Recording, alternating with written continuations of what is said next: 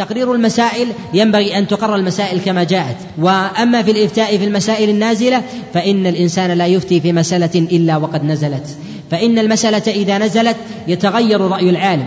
فإذا قرر العالم مسألة من المسائل التي لم تنزل في زمنه إذا نزلت يضطرب ويقول ربما قولا يختلف يختلف عن قوله عن قوله ذاك.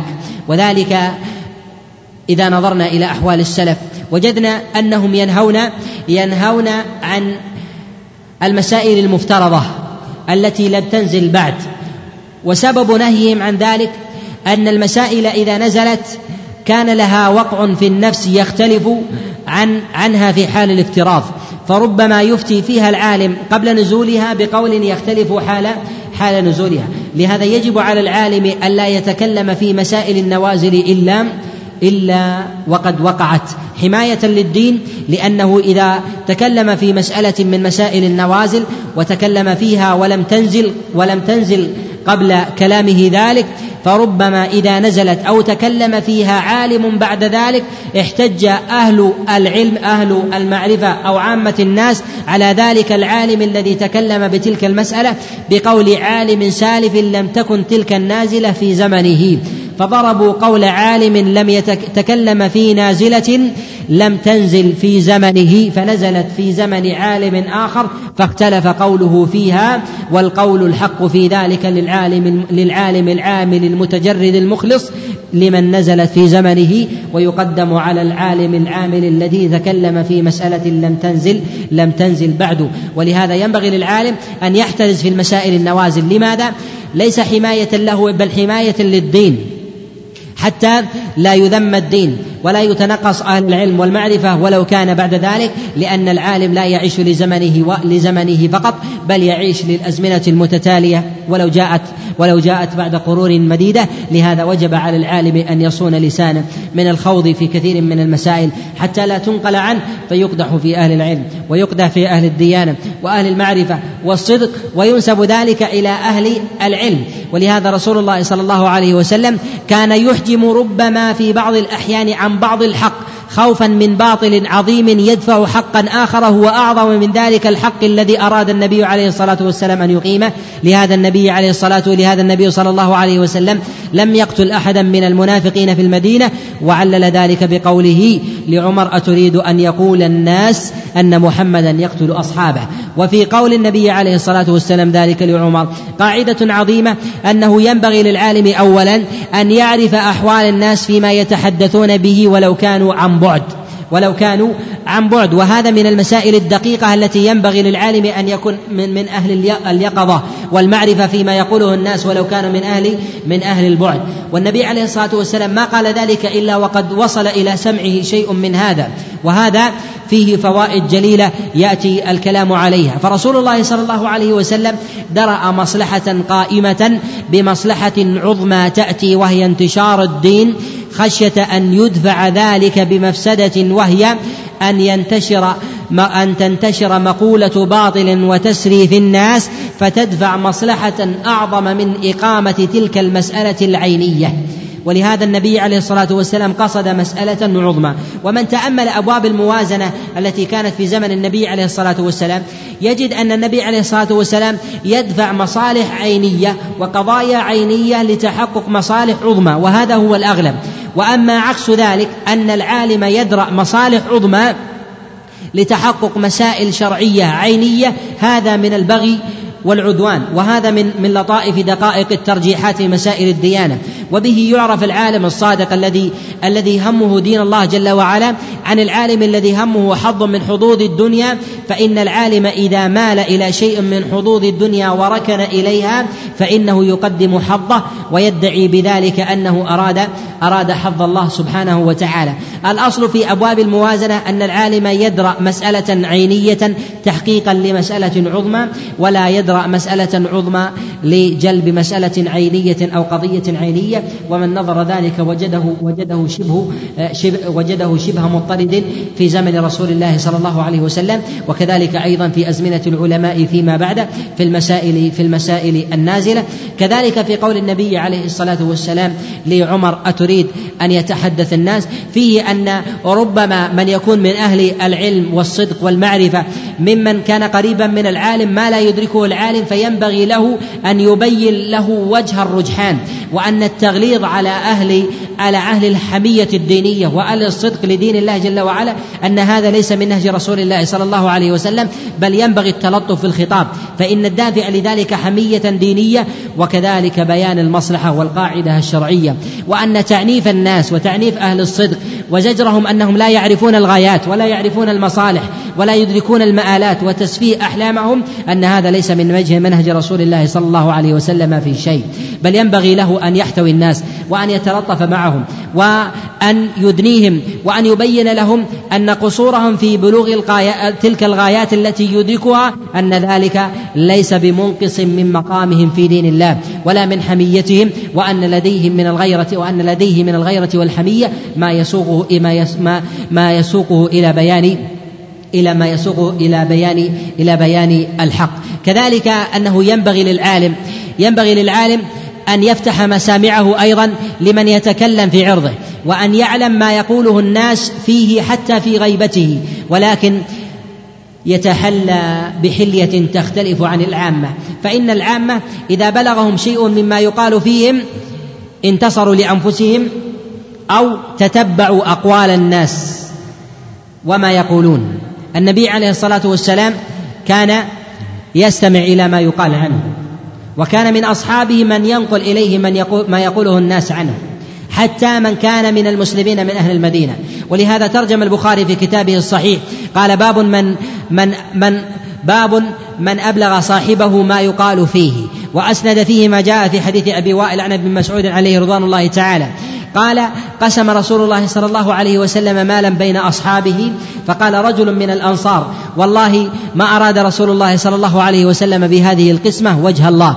قال فأتى رسول الله صلى الله عليه وسلم فبلغه ما قال به فقال رسول الله صلى الله عليه وسلم وقد تمعر وجهه. وجاء في رواية وقد تمغر وجهه عليه الصلاة والسلام فقال رحم الله موسى لقد أوذي أكثر مما أكثر مما أوذيت فصبر. في هذا جملة من الوقفات للعالم وللعالم أيضا. للعالم ان أنه ينبغي أن يقيس الأذى لا بذاته التكوينية التي تطيق أو لا تطيق بل ينبغي أن يقيس الأذى بأهل العلم والمرتبة ممن سبقه من أهل الصدق والديانة.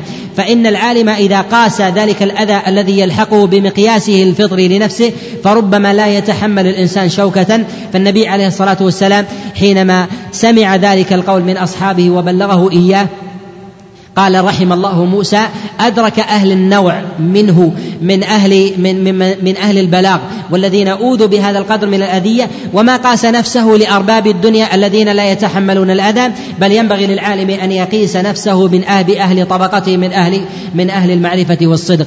كذلك ينبغي للعالم أنه إذا بلغ بقول يقال فيه ألا يستنكر على المبلغ قوله وأن هذا ليس من النميمة بل أنه من الأمور التي ينبغي للعالم أن يتحملها وأن يصبر عليها فما عنف على المبلغ قوله وأن العالم الذي يصل إليه الكلام من سواد الناس ودونهم يختلف عن العالم الذي يصل إليه الكلام عن عالم مثله مثله فذلك نوع من النميمة وذلك نوع من معرفة أحوال الناس وعامتهم.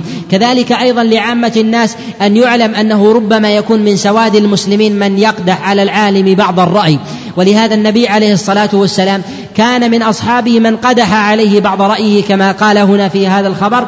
قال رجل من الأنصار ممن يصنف أنه من الأنصار يعني ممن ناصر رسول الله صلى الله عليه وسلم ما أراد رسول الله صلى الله عليه وسلم بذلك وجه الله فصبر رسول الله صلى الله عليه وسلم. ومنها أيضا أن النبي عليه الصلاة والسلام تغافل عن ذلك البغي في حقه عليه الصلاة والسلام وقال حينما تمعر وجهه عليه الصلاة والسلام رحم الله موسى لقد أوذي أكثر مما مما أوذيت أوذيت فصبر. النبي عليه الصلاة والسلام تمعر وجهه إشارة إلى الأذية النفسية التي طرأت عليه أنه ينبغي للعالم أن يتحمل. كذلك أيضا في قول النبي عليه الصلاة والسلام أوذي موسى أكثر مما أوذيت. أي أنه قاس ذلك الأذى بالعلية من والصفوة من ممن كانوا في درجة النبوة فصبروا. فيما ينبغي أن يصبر النبي عليه الصلاة والسلام على هذا القدر على هذا القدر من الأذى. كذلك أنه ينبغي لمن سمع كلاما في عالم له أثر في سياسته مع الناس وله أثر أيضا في بلاغه وتعليمه للناس أن يبلغه إياه بحكمة وعقل من غير من غير دس لغل لغل أو حقد في ذلك وكذلك أن يعرف لأمثال هذه الأقوال مراتبها ودرجاتها حتى يكون من أهل التجرد والصدق حتى يبلغ الامر ان حتى يبلغ الأمر في دين الله سبحانه وتعالى ويكون في ذلك عونا. كذلك أيضا ينبغي للعالم أن يتغافل. أن يتحلى بالتغافل والتغافل شيء والغفلة شيء آخر. أهل العقل والحكمة والدراية والمعرفة هم أهل التغافل. وأما أهل السذاجة والجهل هم أهل الغفلة. وبينهما كما بين المشرق والمغرب. العالم يعلم ما يدور ويعلم ما يخوض به الناس ولكنه لا يتكلم إلا فيما ينفع. أما أما الجاهل وعامة الناس يتكلمون فيما ينفع وما لا وما لا ينفع. ولهذا يقول أهل المعرفة يقول أهل المعرفة ما لا يتغافل إلا لا يتغافل إلا الأحرار. وقد روى أبو بكر بن أبي الدنيا ومن طريقه البيهقي في شعب الإيمان من حديث عثمان بن زائدة قال ذكرت عند الإمام أحمد عليه رحمة, عليه رحمة الله التغافل فقلت إن العافية عشرة أجزاء تسعة منها تسعة منها في التغافل. فقال الإمام أحمد العافية عشرة أجزاء عشرتها في التغافل يعني أن الرجل والعالم ينبغي أن يتغافل عما يصل إليه. وليس هذا نوع من السذاجة بل إنه نوع من من تقدير مقام الرجل ألا يخوض في دقائق الأمور وتفصيلاتها. والا يخوض في جزئيات الأمور التي تصل إليه فإن هذا يسقط مهابة العالم فالعالم لا يتكلم إلا فيما ينفع. وكذلك أيضا فإن التغافل عن كثير مما يرد إلى العالم يحليه بالصبر. فإن الإنسان إذا اعتاد أن يخرج كل ما يصل إليه من دقائق أخبار الناس وأذيتهم إليه وأحوالهم وما يخوضون في مجالسهم لم يكن من أهل التحلي في الصبر بل ينبغي على الإنسان أن يتجلد أن يتجلد بالصبر وأن يذكر ما يسليه. فإن النبي عليه الصلاة والسلام إذا كان يذكر من يسليه كموسى عليه السلام فينبغي لمن دونه أن يتذكر ما حصل ما حصل لمن هم أعلى منهم من الأنبياء والصديقين وغيرهم في سبيل الله جل وعلا فيتحلوا فيتحلوا في هذا الأمر. لهذا رسول الله صلى الله عليه وسلم كان يتحلى بالتغافل وعدم إثارة ما يبلغه من أحوال الناس وإنما يبلغه الخاصه إليه من أصحابه وهذا فيه فيه إشارة إلى أنه ينبغي للعالم أن يتخذ بطانة وألا يتخذ من البطانة إلا أصحاب السر الخلص وأن أصحاب السر يقدمون بالإصرار إليهم عن أهل العلم والصدق من أهل البطانة والمعرفة. لهذا النبي عليه الصلاة والسلام يخص حذيفة بن اليمان وهناك من هو من هم أعلى منه في مقام الصديقية والصحبة كأبي بكر وعمر وعثمان وعلي وغير من أصحاب رسول الله صلى الله عليه وسلم فكان أمير سر رسول الله صلى الله عليه وسلم لمعرفته بمقام السر الذي الذي يريد النبي عليه الصلاة والسلام حفظه. لهذا ينبغي للعالم أن يعرف مراتب شهوده في مقام السر ومقام العلم ومقام الدراية بأحوال الناس. وكذلك معرفة مراتبهم والصبر والتجلد عند في ذلك وأن ينزل كل واحد منزلته فكله كل واحد منهم يخصه بحديث. ولهذا كان العالم يتغافل ويبدي شيئا ويكتم شيئا.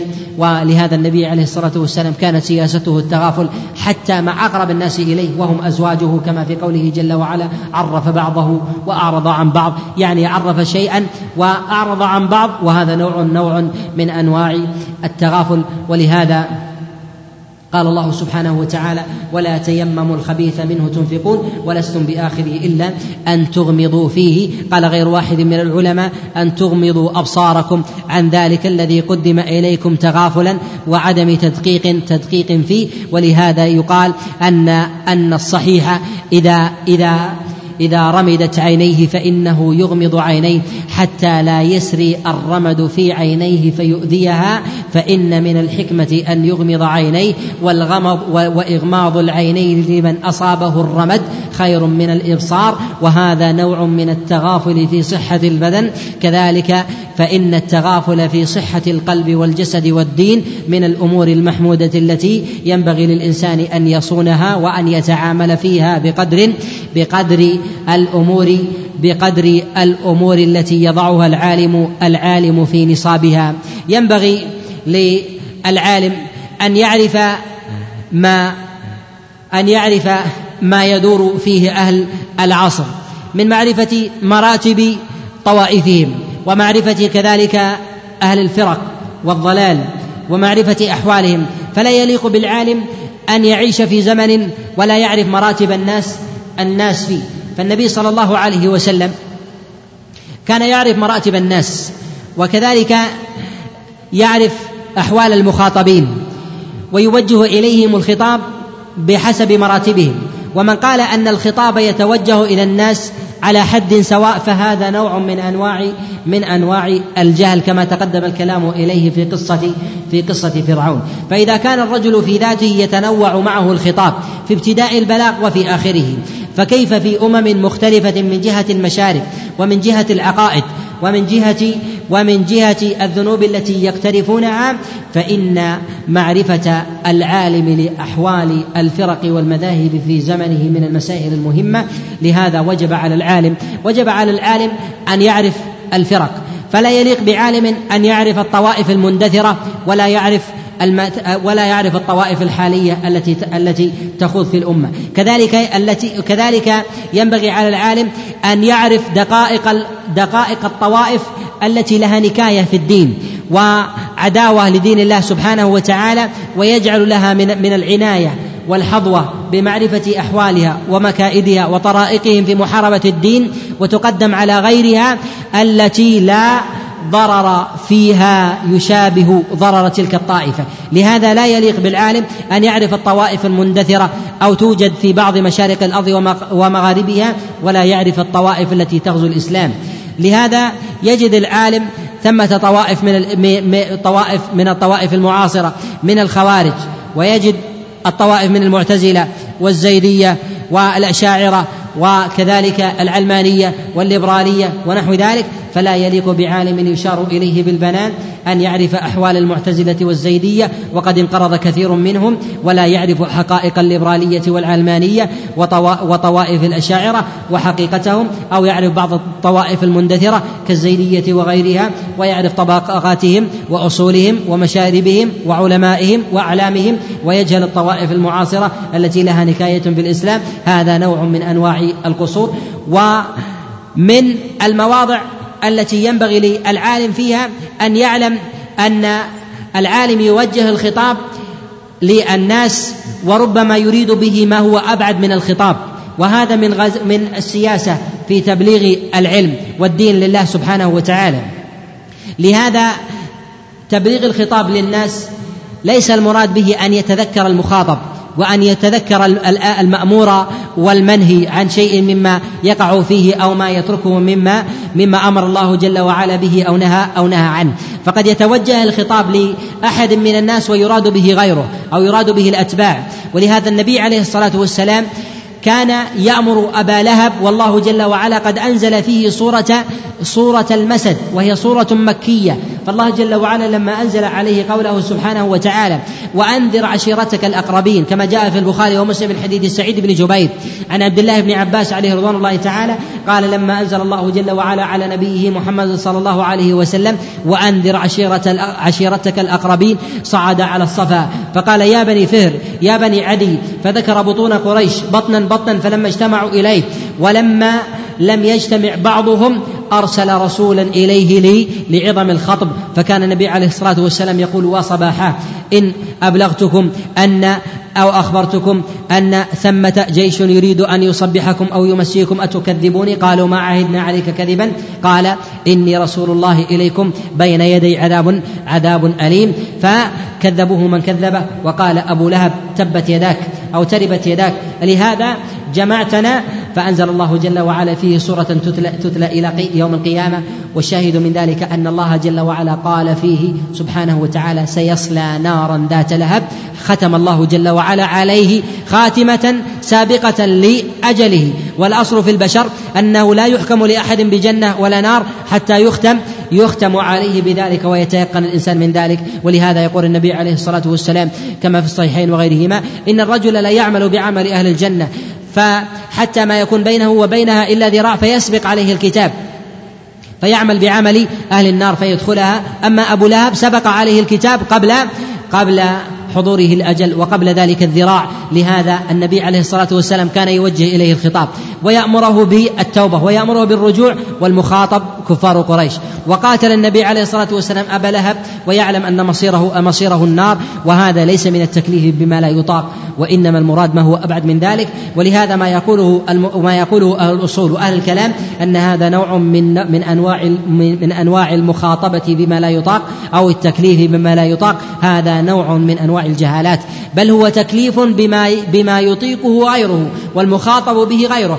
لهذا العالم قد يوجه خطابا لأحد ويريد به الأتباع أو يوجه خطابا لأحد بعينه ويريد به ويريد به من حوله. ولهذا القاعدة أن الإنسان لا يتذكر إلا إذا إذا لا لا يذكر لا يذكر إلا من يتذكر فيها نوع قصور فقد يذكر من لا من لا يتذكر لحكمة بالغة يريدها يريدها المخاطب أنه يريد أن يريد غيره.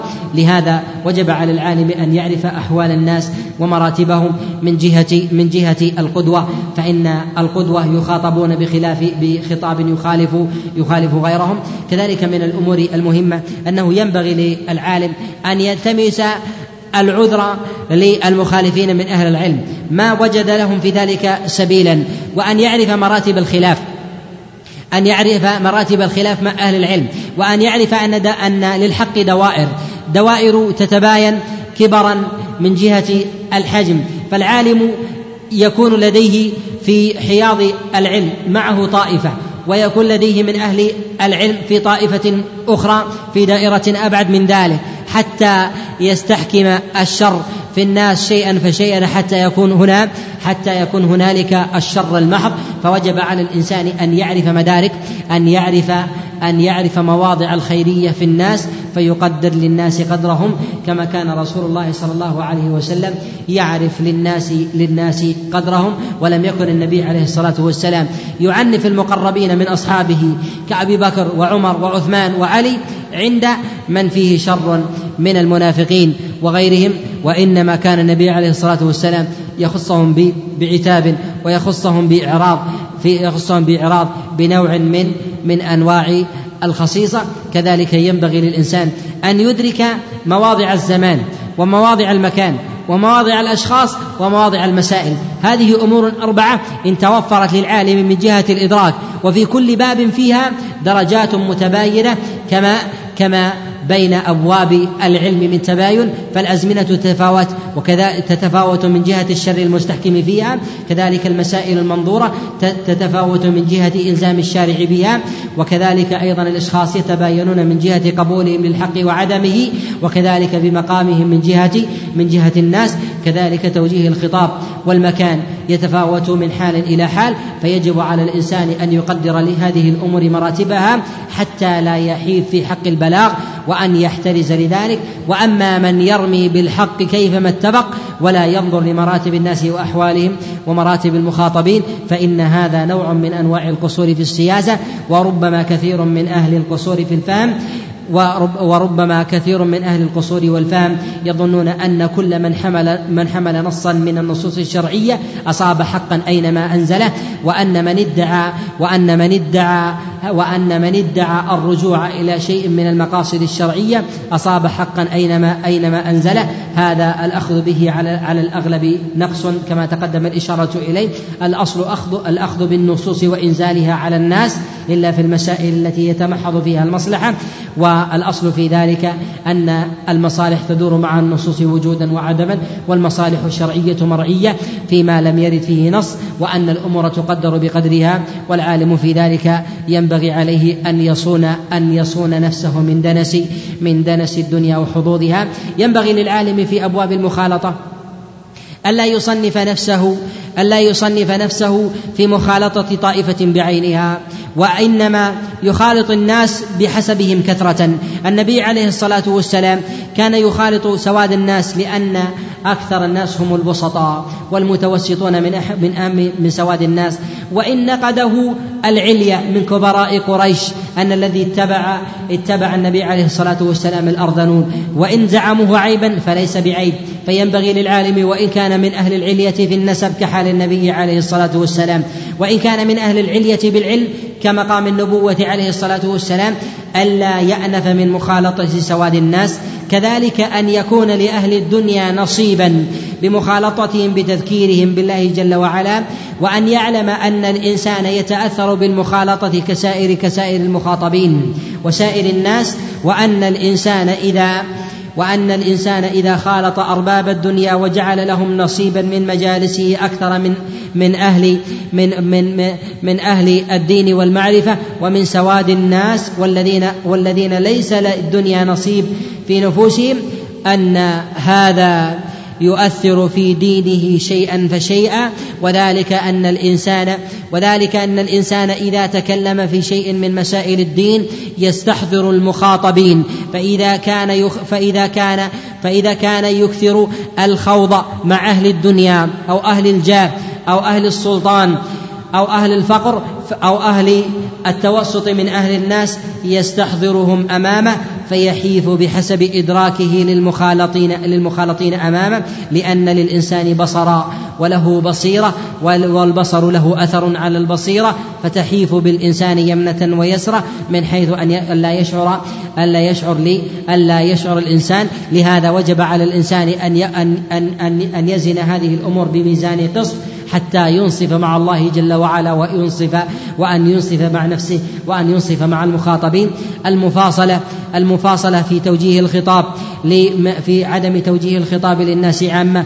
نوع نوع نوع من القصور. فينبغي للعالم أن يخوض في مجالس الباطل بالحق وكذلك أن يشهد أنواع مجالس أهل الدنيا ببيان الحق.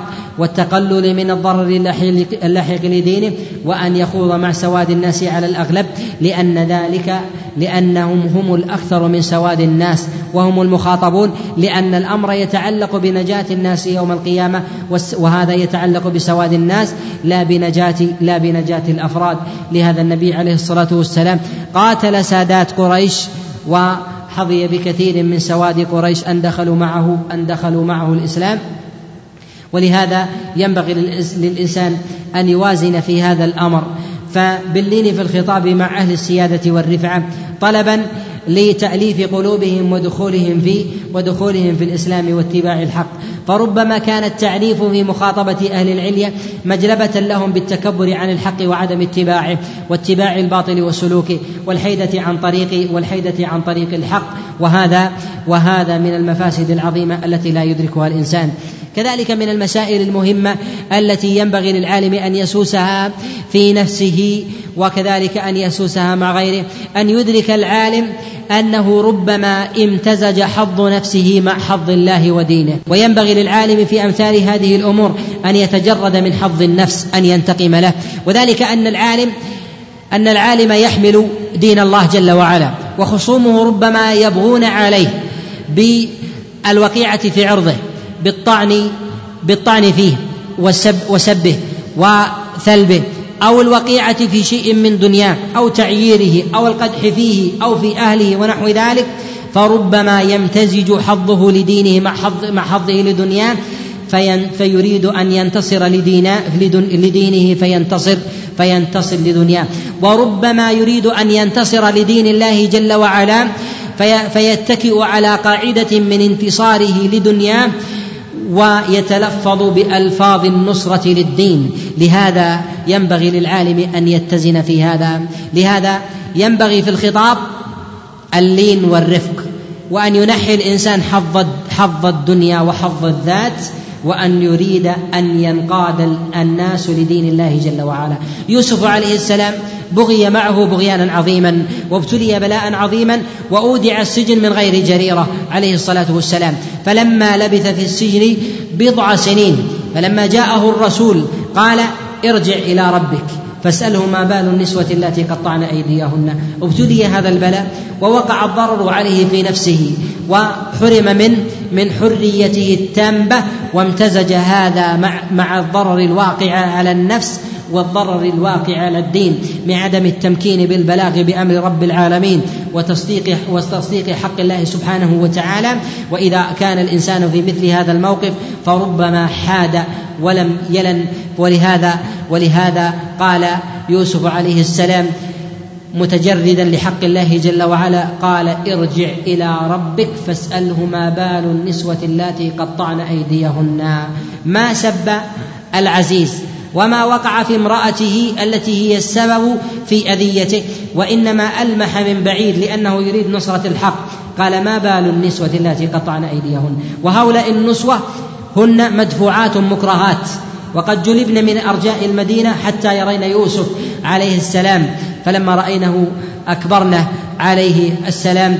والدافع لذلك هي امرأة العزيز. وما قال اسأله عن امرأة العزيز. وإنما سأله عن النسوة التي قطعن أيديهن لأن ذلك كاف في معرفة الحق لأن الوقيعة في امرأة العزيز يأنف منه الملك من أن ينصف أن ينصف أن ينصف يوسف عليه السلام فينتصر لدين الله جل وعلا.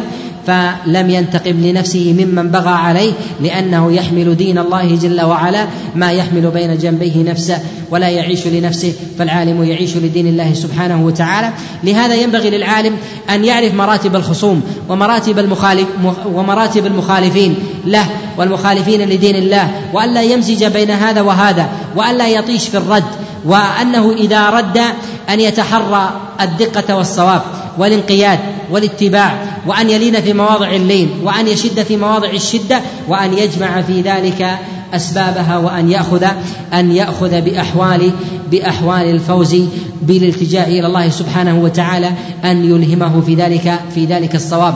لهذا كثير ممن يدب عن دين الله جل وعلا يظهر في قوله الحدة ممن بغي عليه في ذاته.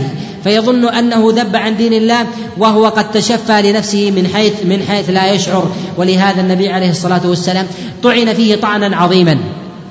والله جل وعلا ما ذكر سبحانه وتعالى في كتابه العظيم إلا شيئا من الطعي اليسير كأعلام تدل على ما دونها. وإلا فكفار قريش قد أنشدوا الأشعار في النبي عليه الصلاة والسلام واجلبوا على النبي عليه الصلاة والسلام بخيلهم ورجلهم فكتبوا الأشعار والمعلقات والقصائد فنشروها في الآفاق في أطراف المدينة وأطراف مكة حتى يحفظها الناس ويحفظها الصبيان والجواري والغلمان حتى يسيئوا بذلك إلى النبي عليه الصلاة والسلام لأن العرب تحفظ تحفظ الأشعار. والمشعور أكثر من المنثور يريدون بذلك أن يوغلوا أذية برسول الله صلى الله عليه وسلم. ولكن هذه الأشعار اندثرت ولم تحفظ لأن العلماء شددوا فيها وقالوا أن من حفظ في صدره بيتا فيه قدح في رسول الله صلى الله عليه وسلم ممن ممن ممن قاله من كفار قريش فهو كافر مرتد. ولهذا لم يحفظ شيء من أشعار رسول الله صلى الله عليه وسلم وما حفظ إلا من العناوين الظاهرة مما أبقاه أبقاه القرآن من اتهام النبي عليه الصلاة والسلام بالسحر والجنون والكذب وهو أذن وغيرها من أقوال البهتان. وهذه تحتها من البلايا والقدح برسول الله صلى الله عليه وسلم ما تحمله عليه الصلاة والسلام. ولهذا ينبغي للعالم أن يتجرد لدين الله والنبي عليه الصلاة والسلام. مع هذا كان خطابه اللين والحكمة والانتصار لله يشد في موضع الشدة بحسب أصول الدين وقوتها. وكذلك يلين في مواضع اللين بحسب المقاصد الأسمى لأن نظره للدين وليس النظر للحظ. ولا يمكن للإنسان أن يصيب في هذا النظر كإصابة محمد صلى الله عليه وسلم. إلا إلا ويجرد نفسه من مواضع الدنيا وشبهاتها وشهواتها فإن الإنسان إذا ركن إلى الدنيا وركن إلى المال وركن إلى الجاه فإنه قلما يصيب في المواضع الممتزجة فإنه يميل إلى إلى الشبهات والشهوات وحظ النفس من حيث لا يشعر ويظن أنه انتصر لدين الله جل وعلا وما انتصر إلى نفسه. وهذه أبواب يدركها حين الوقوف بين يدي الله حينما يظن أنه تعلم العلم لله وتعلم العلم في الحقيقة ليقال عالم فتزول عنه الغشاوة بين يدي الله سبحانه وتعالى فيسحب ويلقى في النار والعياذ بالله.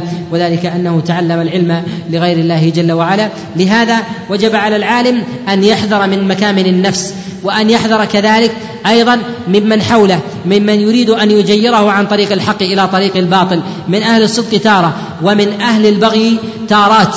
لهذا العالم الذي ينظر بنور الله ويهتدي بهدي الله ينظر إلى الكتاب والسنة ويعملها والا يتأثر وأن يلتجئ إلى الله جل وعلا في حال الوقوع في عرضه و, و كذلك التنقص له وبعلمه والاتهام له وليعلم أنه إن تجرد ولله جل وعلا وزن في ذلك أنه وإن خالفه أكثر أهل الأرض وإن كانوا من أهل الخلص من أهل العلم والمعرفة ما أصاب الحق ومال قلبه إلى ذلك فليثبت على دين الله. ولهذا أبو بكر الصديق عليه رضوان الله تعالى خالفه جمهور الصحابة في قتال المرتدين فثبت لما لديه من علم. ولو خالفه العليه من الصحابة كعمر وغيره من أصحاب رسول الله صلى الله عليه وسلم فابوا إلى الحق لما بلغهم الدليل. أوبة الصديقين العارفين المتبعين للحق. وأما من خالف في ذلك ونكص على عقبيه فحكمه حكم من من قاتله أبو بكر الصديق عليه رضوان الله تعالى رضي الله تعالى من المرتدين وغيرهم. وفي زمننا هذا وجب على العالم أن يحتاط في هذا الأمر. أشد حيطة وذلك أننا في زمن يمكن أن يجير فيه العالم تجيرا عظيما وفق ما يريده أفراد ووفق ما يريده أعيان من أهل الجاه والمال ونحو ذلك. وربما يصور يصور للشعوب والمجتمعات أن هذا هو الرأي الحق بينما تجد في الحقيقة أن خلفه رجل واحد ممن يريد أن يجعل الحق باطلا وباطل حقا. كذلك أيضا أن ينتبه العالم ممن يريد أن يشتري عهده وميثاقه ولو كان من بعيد بوسائل الإعلام وبوسائل الإعلام بأنواعها مرئية أو مسموعة أو مقروءة بمدحه في بعض الممادح التي يقع فيها التي توافق أهواء المادحين. وعدم ذمه في بعض المواضع التي تخالفهم يريدون بذلك أن يستمر على هذا النوع الذي الذي يوافقونه عليه حتى يخشى من الذم في مواضع الذم فيلتزم نوعا من مواضع المدائح فإذا تكلم في موضع من مواضع الكلام يستحضر المادحين يستحضر المادحين أمامه ولا يستحضر أمر الله سبحانه وتعالى. لهذا وجب على الإنسان أن يوازن في ذلك موازنة عظيمة بين أمر الله سبحانه وتعالى ومعرفة الأدلة والموازنات بمعرفة المصالح والمفاسد ومآلات الأمور والمسائل النازلة. كذلك معرفه معرفة ما يقال على الإنسان. كذلك أن يجعل ما يقال مقول له ومثبت. عند ورود أمثاله في بعض الأزمنة والا لا يصده ذلك كذلك أن يعلم أن هذه الأمور التي تصل إلى الإنسان في طعنه في عرضه أو مدحه في مواضع الحق ويراد بها باطل أن هذه موازن ربما تحيد بالإنسان إلى إلى الخير وربما تحيد به وتصرفه إلى إلى طريق الشر والإنسان يوازن بذلك موازنة عظيمة والمنصف الموفق الذي أخذ باسباب بأسباب الحق وقد تقدم إشارة منها ومن نظر إلى إلى النبي عليه الصلاة والسلام وجد أنه يحجم تارة خشية أن يقال الناس ووجد تارة أنه لا يعتد بقول أحد وإن قيل ويمضي على الحق. ويقول ابتلي موسى عليه السلام بأكثر مما ابتليت فصبر عليه عليه السلام وأنه يصبر وأن يجعل ذلك مثبتا له وتارة عليه الصلاة والسلام يجعل ذلك من أبواب الاقتصاد في البلاغ وأن هذه أمور مرعية بحسب المسائل المنظورة وبحسب الأزمنة وبحسب الغايات.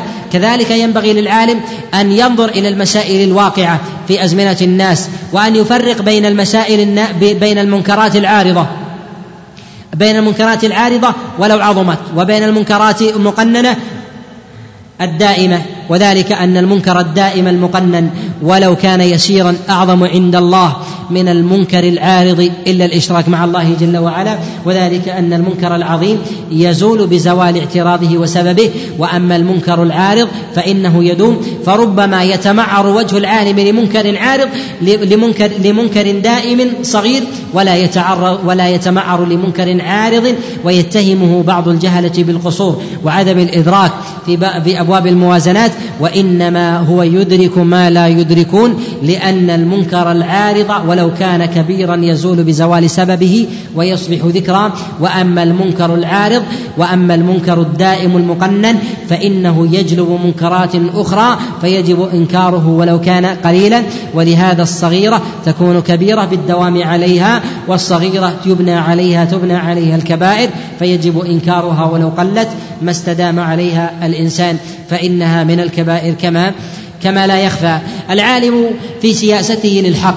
ومعرفته للصواب في عالم الناس. له من ذلك طرائق ومراتب لا تتسق على نسق واحد.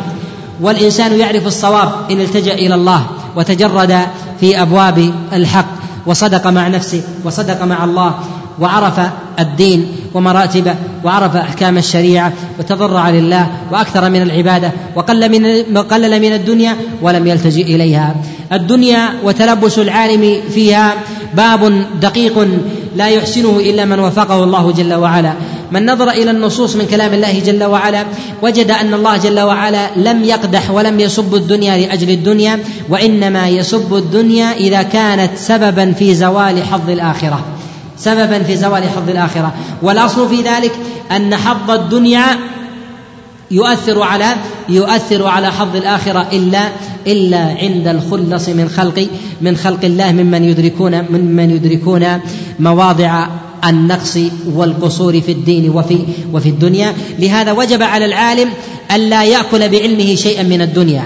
وأن يتعامل مع الناس بذاته ونفسه وألا يتعامل بعلمه لا في البيع ولا في الشراء ونحو ذلك وأن العالم كلما تنزل في هذا النوع فتعامل مع الناس بعلمه فقايض فقال أنا العالم الفلاني أو الموظف الفلاني فإن هذا يورث شيئا في قلبه لا يدركه أن الناس يقدرونه لأجل هذا الأمر فيرغب من ذلك حظوة دائمة عند كل تعامل ولو في بيع وشراء.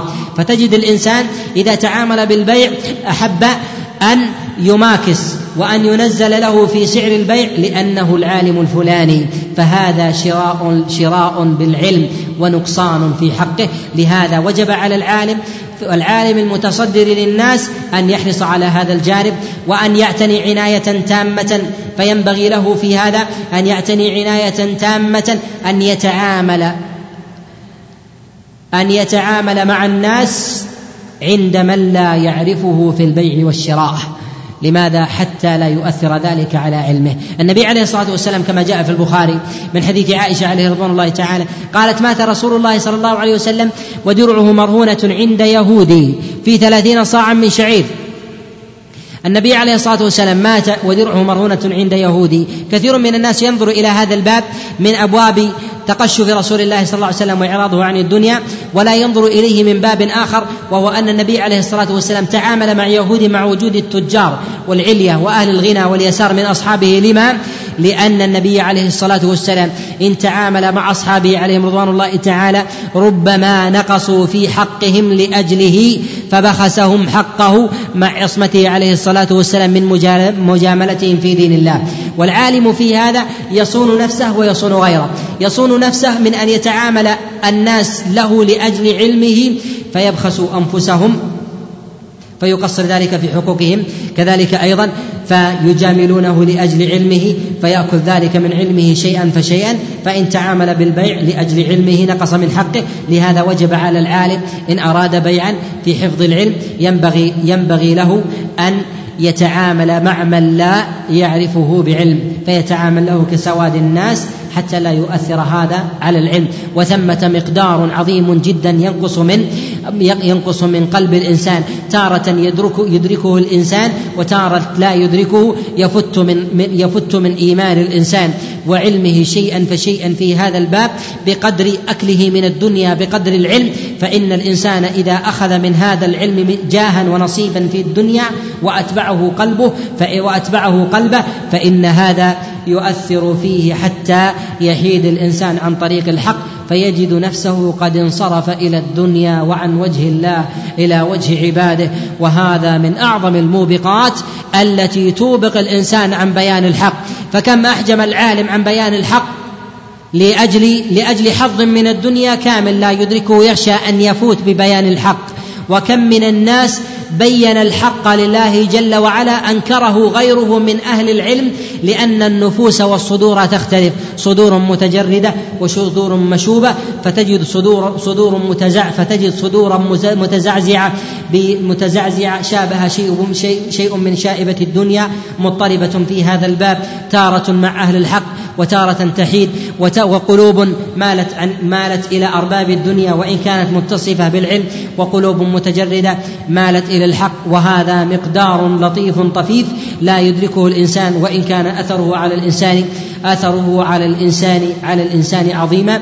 لهذا وجب على الإنسان أن يعتني بقلبه خاصة أهل العلم أن يصونوا العلم حتى حتى يصونهم. الكلام على مسائل العلم وعلاقة العالم بالناس وتعامل العالم بأفراد الناس ومجتمعاتهم وأعيانهم مما يطول جدا. ولكن الخوض في هذا مرده إلى النظر والتأمل في دقائق ما جاء في الوحيين في كلام الله وكلام رسول الله صلى الله عليه وسلم. الله جل وعلا قد جعل القرآن بلاغا وهدى وشفاء للناس. وجعل هدي النبي عليه الصلاة والسلام هديا لمن أراد أن يهتدي. عليكم بسنتي. ويلي ذلك العليه من الخلص من أتباع محمد من الصحابة والتابعين. أولئك الذين هدى الله فبهداهم اقتده. وكذلك في من أمر الله جل وعلا بالتأسي به وهو محمد صلى الله عليه وسلم فهو خير الخلق. وهو هادي الناس إلى الحق. والرشد من اهتدى بهديه نجا ومن زاغ عن طريقه غوى. هذه المسألة هي مسألة متشعبة ولها ديون طويلة والخوض في ذلك أيضا طويل وخاصة ما يتعلق بالنوازل المعاصرة من سياسة الناس وسياسة النفوس وسياسة القلوب. مما يحتاج معه الإنسان إلى مجالس طويلة وعريضة في هذا الباب ولكن في هذا القدر كفاية. وأعتذر عن الإطالة وأسأل الله جل وعلا أن يوفقني وإياكم لمرضاته وأن يأخذ بي وبكم صراطا مستقيما ومنهجا قويما إنه ولي ذلك والقادر عليه وصلى الله وسلم وبارك على نبينا محمد. نجيب على الأسئلة المختصة ب مختصة بهذا الباب ما يتعلق بموضوعنا هذا اليوم على سبيل الاختصار وأعتذر عن الإطالة لطول الوقت كذلك أيضا للإجهاد. قل هنا يقول بعض العلماء يذكرون في ترا في تراجمهم أنه يكره الثقلاء كما العمش وبعضهم يقول ان شيخ الإسلام تيمية في شيء من الحدة. اولا الحدة على نوعين، حدة مكتسبة وحدة فطرية. هناك شيء من الأمور المكتسبة التي يكتسبها الإنسان وهذا يكون مع الإنسان الذي يجالد أهل الباطل ويكثر من الخوض فيهم في نوع من الحدة يمسك الإنسان فيها آه، نفسه حتى لا تؤثر على على دينه وكذلك بلاغه للناس. وثمة حدة فطرية آه، مغروسة في الإنسان. قد جاء النبي عليه الصلاة والسلام في سنن أبي داود وغيره بقوله عليه الصلاة والسلام الحدة تعتري خيار أمتي. والحدة التي التي ترد على الإنسان ينبغي الا تؤثر في قوله وفعله التي تفسد على على على الناس دينهم وعلمهم.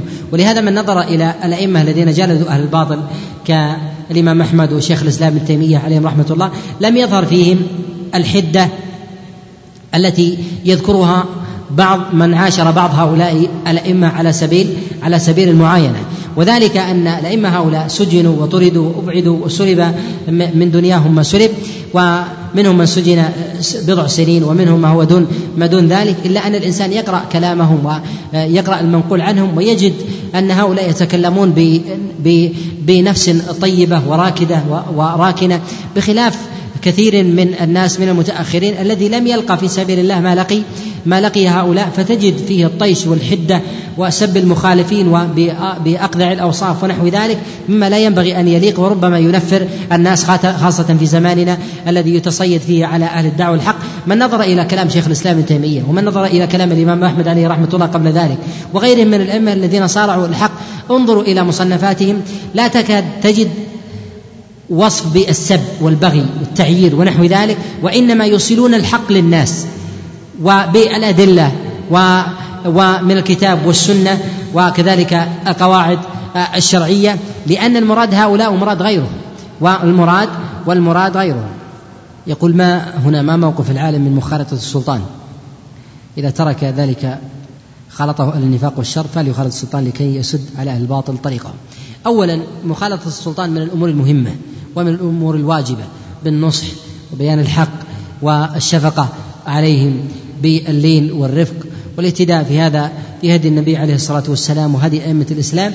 والمفاصلة في هذا على الإطلاق غلط والمخالطة على الإطلاق غلط بل الإنسان يسايس في ذلك كما أن السلاطين يختلفون منهم الصالح ومنهم من هو خلاف ذلك. والمخالطة بالنصح والتوجيه وبيان الحق لهم هذا من الأمور المطلوبة بل الأمور الواجبة. ولهذا أمر الله جل وعلا موسى وهارون أن ياتيا فرعون.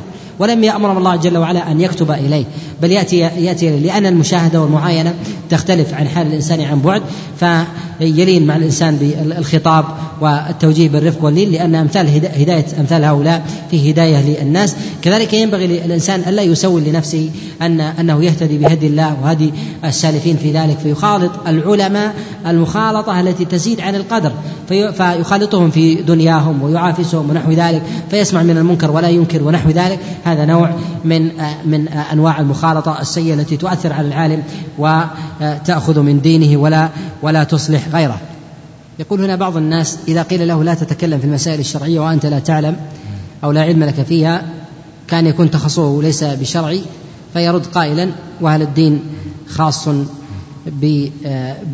بطائفة معينة يقول فكيف الرد عليه؟ اولا العلم والفقه هو وصف لا يتحقق في حتى من عرف الأدلة وحفظ القرآن وحفظ السنة. هو نوع أعظم من هذا بفهم المعاني وإدراكها ونحو ذلك. ويبين له مراتب العلم على الحقيقة. بعض الناس قد يكون جاهل ويتجرأ على شيء من مسائل الدين بجهل. فيبين له ويرق معه في التعامل.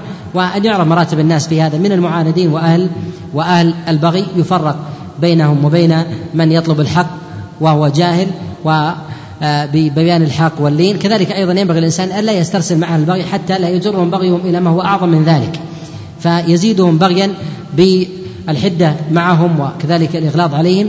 كذلك ينبغي للعالم أن يعلم سياسة الرد على المخالفين. فمن الناس من لا يليق الرد معهم سواء لسقوط قوله وعدم آه، الاعتداد به. فتتبع كل قول ساقط هذا ربما يسقط العالم. كذلك الإغفال إغفال أقوال آه، أهل الزيغ والضلال على سبيل العموم. هذا مما مما يجعل لهم أتباع من حيث لا يشعر الشخص. هنا يسأل عن مسائل الخلاف. لعل يكون ثمة محاضرة بإذن الله عن مسائل الخلاف بإذن الله. يقول كيف ندافع عن العلماء في هذا العصر؟ أولا المدافعة عن العلماء هي مدافعة عن الحق. لأن العالم الحق هو الذي لا يعيش لنفسه وهؤلاء على مراتب. هناك علماء يوصفون بالعلم عاشوا لدنياهم هؤلاء خلطوا عملا عملا صالحا وآخر سيئا. وهناك من العلماء تفرغوا لدين الله للعلم والمعرفة ونشر الحق. هؤلاء هم الذين يمثلون الدين في الأغلب. فهؤلاء يذاد عنهم ولو وقع منهم شيء من الزلل والخطأ والوهم ونحو ذلك يذاد عنهم في عدم الخوض فيهم والتعرض لهم وعدم الخوض في تلك المسائل التي ربما زلوا فيها. فلا تثار عند العامة. وأما ما يتلبس به بعض الناس يقال أنهم قد أخطأوا يجب بيان خطأهم ونحو ذلك هذا من الجهل. نقول أن الأخطاء تبين بقدرها وبقدر قائلين القائلين. وخاصة أيضا في الأزمة المتأخرة في الزمن الذي يتصيد فيه زلات العلم وتضخم وتجعل هذه زلة للدين. أو تسحب على سائر العلماء أو يريد به منقصة لدعوة فلان كله وأمره بالمعروف ونهي عن المنكر ونشر الخير ونحو ذلك. سياسة العامة قد تغيب عن أمثال هذه المدركات لكن ينبغي لطالب العلم والعارف في هذا أن يعرف أمثال هذه الأمور. يقول هل من هل من تشجع في طلب العلم لأجل المال والرزق؟ هل يأثم أم يؤجر؟